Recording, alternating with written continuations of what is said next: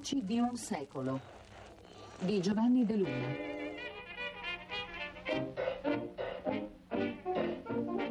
Italo-americana.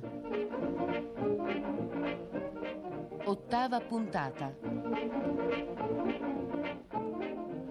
Ancora un appuntamento con Italo Americana in una puntata che oggi sarà dedicata interamente a delineare i tratti salienti e specifici del modo in cui i nostri contadini emigrati in America furono quasi costretti a definirsi, oltre che come americani, in primo luogo e specialmente come italiani. Entriamo quindi oggi nel vivo del pieno dei processi di nazionalizzazione. Quello che voglio dire è che passare dall'essere siciliani o napoletani, insomma, all'essere italiani, fu negli Stati Uniti una scelta accelerata rispetto all'analogo processo di nazionalizzazione così come si era delineato in Italia. Alle spalle di questa accelerazione ci fu certamente una forte spinta economica. La comunità dei paesani, quella originaria, quella che abbiamo visto all'inizio, era un mercato troppo ristretto per un'attività commerciale in rapido sviluppo e che aveva già provocato l'emergere di una robusta classe media all'interno degli italoamericani. Ci fu, e questo è il secondo motivo oltre a quello economico, anche una fortissima spinta ideologica lasciata collegata al nascente nazionalismo italiano. Attingendo al nostro tradizionale repertorio di canzoni e musiche italoamericane, cosa che voi ormai avete imparato a riconoscere come sigla documentaria di questo nostro programma, il primo brano che vi presentiamo oggi si confronta proprio con un evento decisivo per gli sviluppi di un nazionalismo aggressivo e politicamente consolidato anche in Italia. Il brano, che è del 1914, è cantato da Oreste Riguzzi e racconta la partecipazione di un soldato alla guerra di Libia del 1912. Si intitola Il congedato.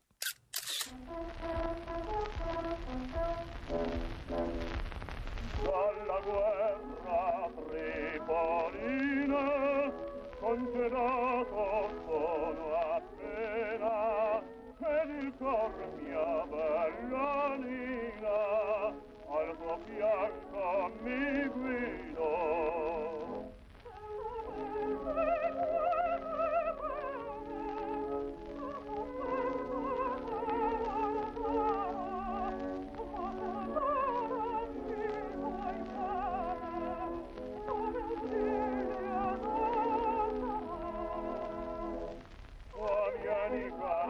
abbracciami, fammi gioir, mi bacio fede l'anima, vedi delir, a te poggiato palpita, preme il cuore, dammi le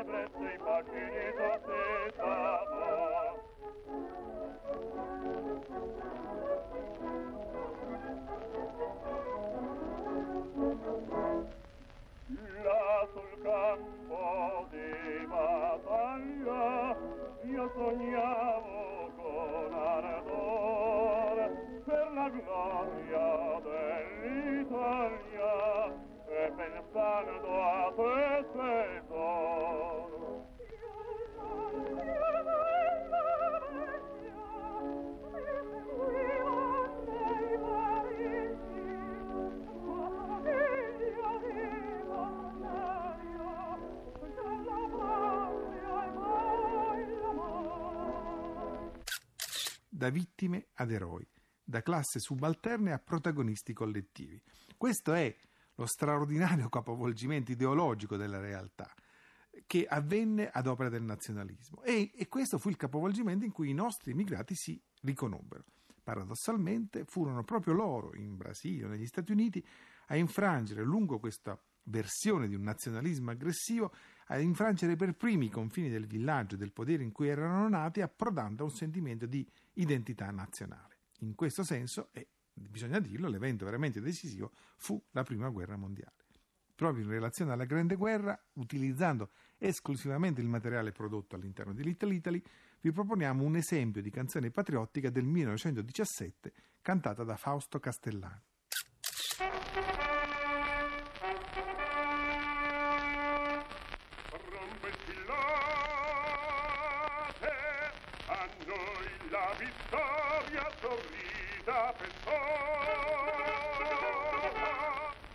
azzurri le spalle ribalga l'azzurra paurosa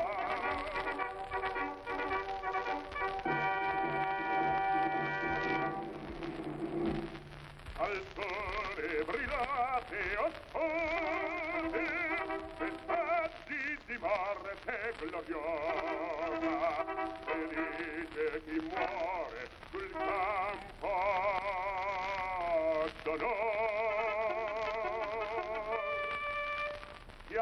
affronto l'assalto, al vento spiegate le nostre bandiere.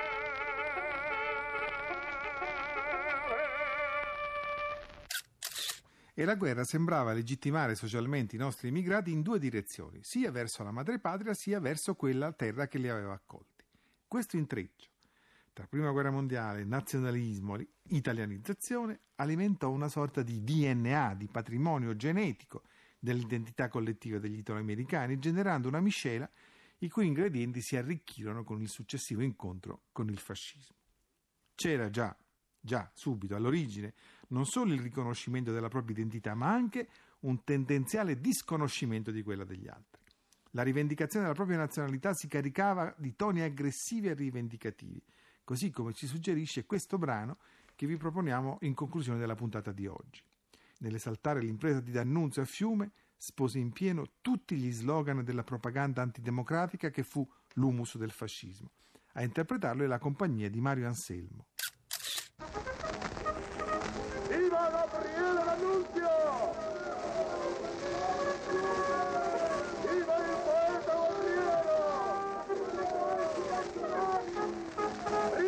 Battaglione! Al!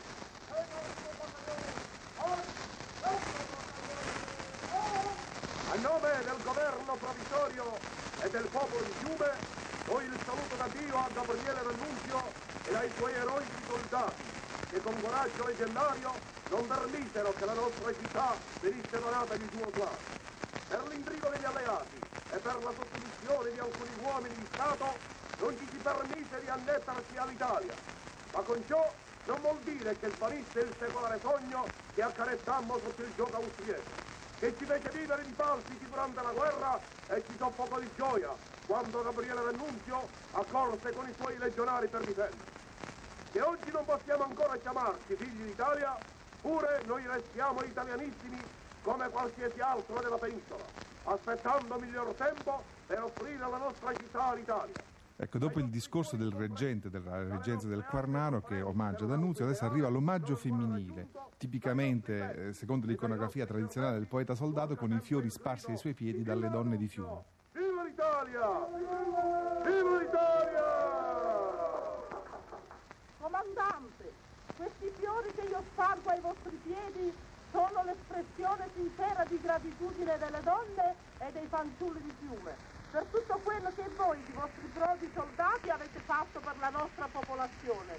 Nulla possiamo fare per ricompensarvi del vostro gran bene, però dovunque andrete ed in qualsiasi tempo della vostra vita vi sia vi conforti il pensare che nel cuore di tutte le donne e di tutti i fanciulli umani vive fervido perenne l'affetto per il gran guerriero poeta Gabriele D'Annunzio.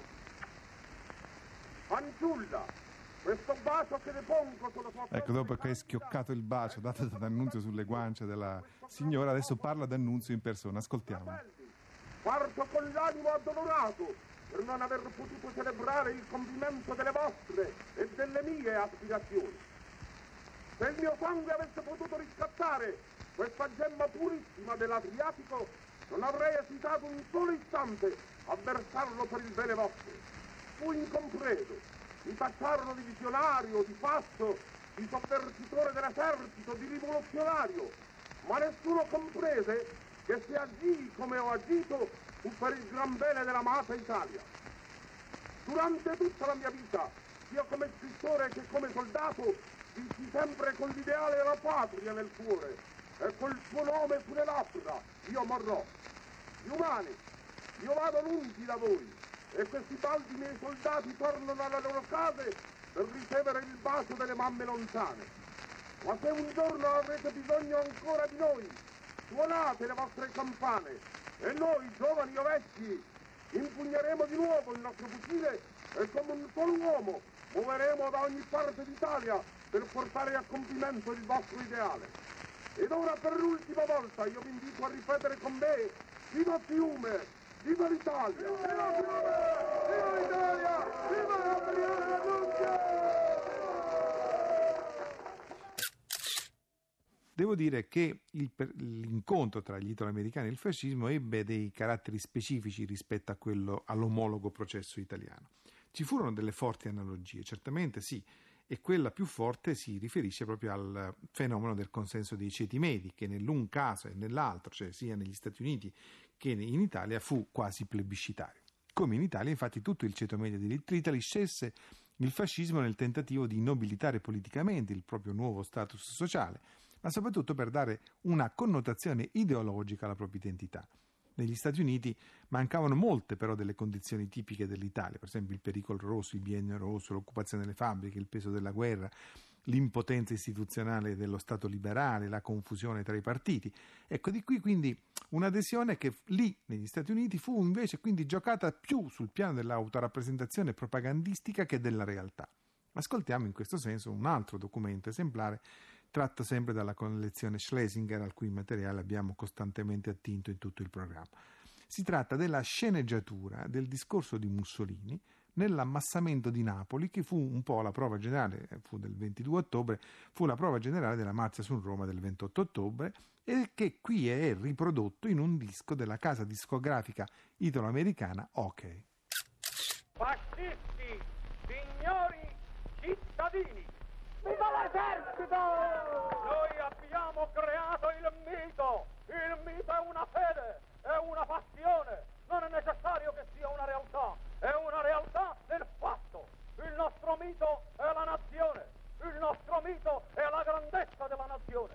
A questo mito, a questa grandezza della nazione che dobbiamo tradurre in una realtà concreta, noi subordiniamo tutto il resto. Per noi la nazione è soprattutto spirito, non è soltanto territorio. Vi sono state nazioni che rimasero territori, che non lasciarono tracce nella storia. Non è soltanto il numero che conta, perché degli stati piccolissimi, microscopici, hanno lasciato documenti memorabili e imperituri nell'arte e nella filosofia. Una nazione grande quando traduce in realtà la forza del suo spirito. Roma è grande quando da piccola democrazia rurale a poco a poco allarga il ritmo del suo respiro su tutta l'Italia e poi si incontra con Cartagine e a poco a poco porta le aquile agli estremi confini della terra. Ma ancora è sempre l'impero romano, è una creazione dello spirito. Or dunque noi vogliamo la grandezza nazionale nel senso materiale e spirituale.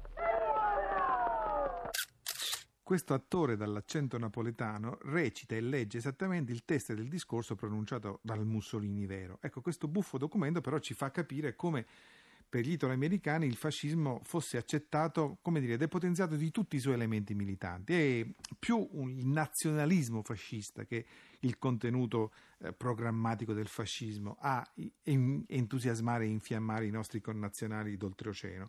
Gli elementi politici del fascismo, il corporativismo, il revisionismo in politica estera, lo squadrismo erano considerati riferimenti remoti e astratti. Quello che interessava era la prospettiva di un'Italia grande potenza da far valere all'interno della società americana in un'opera di complessiva promozione sociale della comunità. Ma su questi aspetti torneremo domani, sempre alla stessa ora, sempre su Radio 3.